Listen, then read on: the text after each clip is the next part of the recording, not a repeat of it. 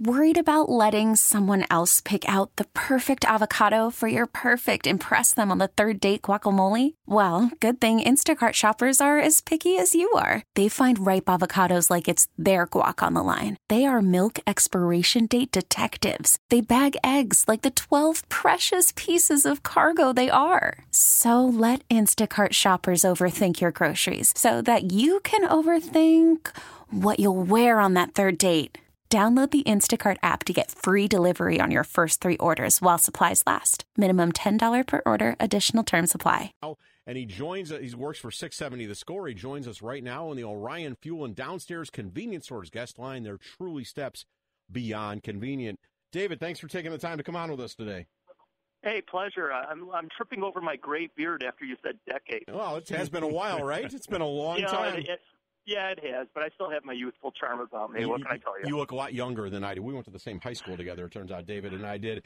Um, David, right now, Dwyane Wade and Jimmy Butler, they're saying all the right things publicly.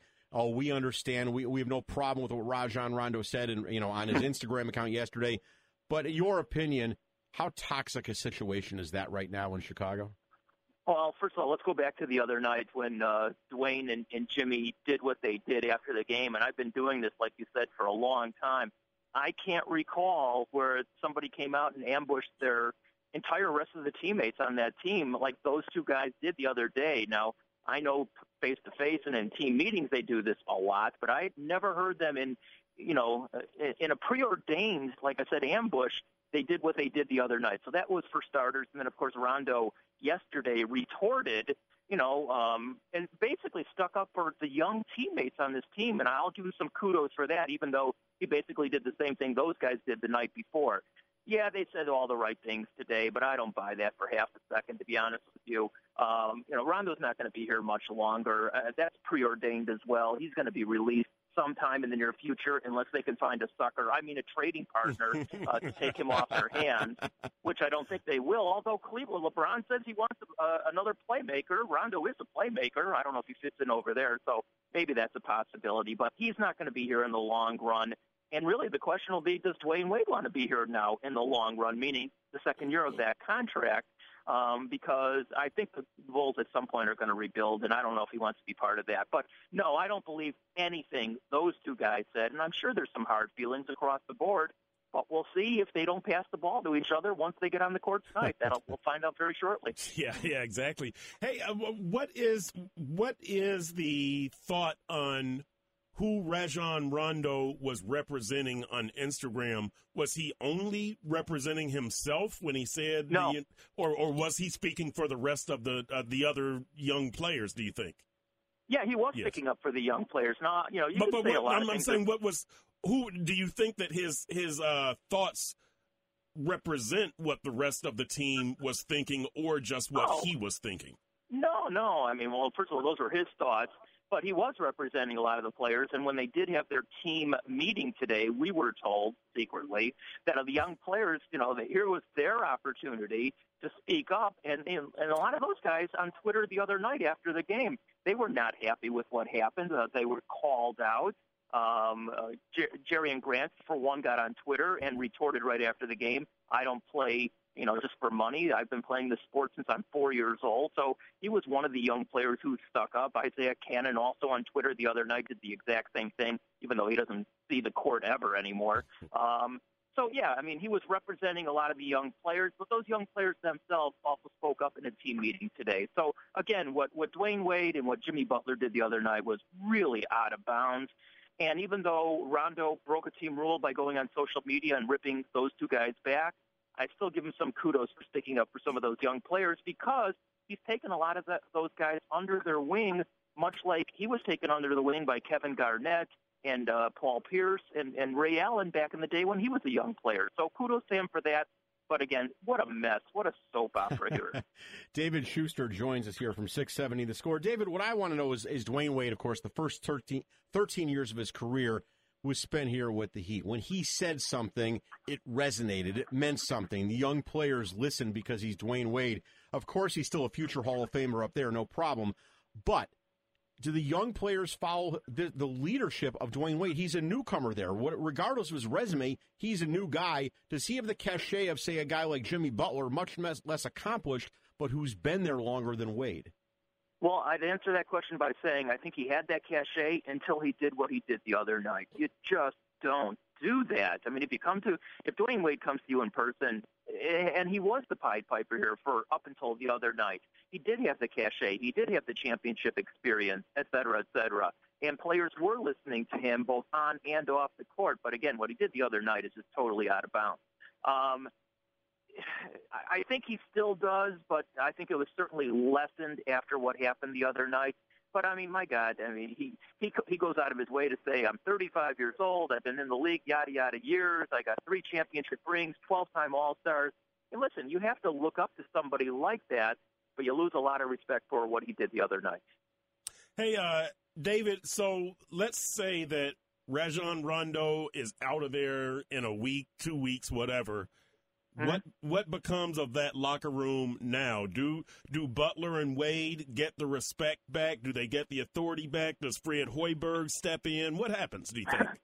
well, that's a good question across the board. Uh, let's start with Fred Hoiberg, who I mean, when when the lunatics run the asylum, you wonder, you know, if the head coach has got any kind of respect or authority. You know, you just have to wonder that. That's for starters listen, uh, Dwyane Wade again because of the cachet that he has over all these years, he's still going to get respect. Jimmy Butler is still the best player on the team by far.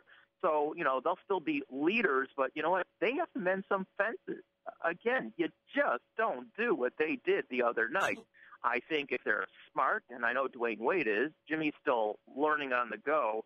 Um, I think they will go out of their way to try and you know, get back in the graces of some of these younger players. But then again, you know, this roster is in such flux and, and it's not very good to be perfectly blunt. And we'll see what this roster is even past the trading deadline, much less going into next season. Now, Dwyane Wade is due, I believe, twenty three point eight million from the, if, mm-hmm. if, if he opts in. He's due twenty three point eight million for the Bulls. I think if he opted out, I think the Bulls would buy him a jet and just take him out of town. They they love that if you if you were going to save them that kind of money. I, am asking you to speculate here. We've been speculating a lot being here in Miami, but I, did, I if, if, he opts out, no team is going to come close to paying him that kind of money. I, so he might want to get out of a bad situation, but if money means something to him, you stay in Chicago. A hundred percent agreed, and that's something that we have talked about ad nauseum for the last week or so. Ever even before what happened the other night. I mean, when they were down in Atlanta, he he kept saying the other night, uh, you know, I'm just going to have to wait and see what this roster looks like and what happens with Jimmy Butler if I want to be here next year. And then you remember that he is going to get paid almost $24 million next season. He is not going to get that anywhere else. So what, what what are you going to be playing for next season if you play next season, of which of course he will? Are you playing for money, or are you going to go chase a ring and, and be LeBron's buddy again for three million dollars or whatever it is over there. That'll be the real question, and we'll see what Dwyane Wade is really made of. You guys probably know him a lot better than I do. Really tough to turn down twenty four million as opposed to three million. So, uh, David, it's been a nice, dramatic year there in Chicago, right? With with the Cubs, Chris Sale, yes. Adam LaRoche. Uh, now, now this mess. You, you guys have not lacked for drama, have you? Never a dull moment in Chicago. Never a dull moment. Now there's some bad sports, of course. You know, you can go down the line. The Bears stink. Yep. The White Sox stink, although they're rebuilding. Yep. Um, you know, the Bulls stink for the most part too. Of course, the Cubs did win a championship, and hell did freeze over, by the way. So yeah, it it it has been an interesting, interesting 2016 now going into 2017 up here in Chicago. I'll give credit to to uh, 670 the score because they're the flagship of the Cubs. Perkin right around in, in December they had the 12 days of Cubsmas, and they rebroadcast the 12 best games oh, really? of the season one day at a time. And I thought that was just brilliant. That's nice. So, David, and then, re- and, and then they reran that two or three times also to fill in some programming. I was actually up there, David, for Game Five. My friend uh, bought me a ticket first row behind the Cubs dugout. I was actually there for Game Five, believe it or not, sitting right there. Well, then, then, then you can say something that obviously very few people can say over the last 108 years that you saw a World Series game at Wrigley Field. A so you should be honored. And a win. They lost the first two. Yeah. Hey, David, real quick, um, what's better, the deep dish pizza or the Chicago hot dog? Oh, I like them both. Uh, you know, ask ask your partner there. Throw I- tell him to throw in some barbecue because Yes. I'm very well connected in the barbecue field too. That's that's that's what I hear. I'm I'm a, I'm a hot dog guy, but I, I will I will take some of your barbecue. I, I hear it's outstanding. Well, if we ever expand down to South Florida, I promise you, you'll be on the first person on the list. It's a good, it's a great barbecue restaurant, but I, I want. I mean, I've had you know all the hot dogs in Highland Park and all that, but I'll take the the Geno's East or something like that. You know? Well, there's a lot of good. There's a lot of good deep dish There pizzas are. places in Chicago, uh, and you and I uh, probably have discussed this before, Josh. My favorite is still, uh, you know, that there's there's Uno's, there's Dewey. let me guess. You're gonna say you're gonna say Malnati's. No, actually, I'm not going to say Malnati's. I'm going to say Pequod, which oh, is Pequod's only in Glenview, locations. right? It's in uh, Morton Grove, and there's one in the city, Oh, and it's it's it's to die for. Yeah, I've been there. Are you surprised? what's that name again? What's that name again? It's Pequod's. P E Q U O D apostrophe S. Okay. It's to, Pequod's. it's the die. It's to die for, and if you eat too much of it, you will die. Promise. All right. It's it's it's, it's on the list. It's, on the list. Absolutely. Hey, David, thanks so much. Uh, appreciate it. Anytime, guys. Take Talk care. soon. That was David Schuster of 670 The Score. I've known David for This episode is brought to you by Progressive Insurance. Whether you love true crime or comedy, celebrity interviews or news, you call the shots on what's in your podcast queue. And guess what? Now you can call them on your auto insurance too with the Name Your Price tool from Progressive. It works just the way it sounds. You tell Progressive how much you want to pay for car insurance, and they'll show you coverage options that fit your budget. Get your quote today at progressive.com to join the over 28 million drivers who trust Progressive. Progressive Casualty Insurance Company and Affiliates. Price and coverage match limited by state law.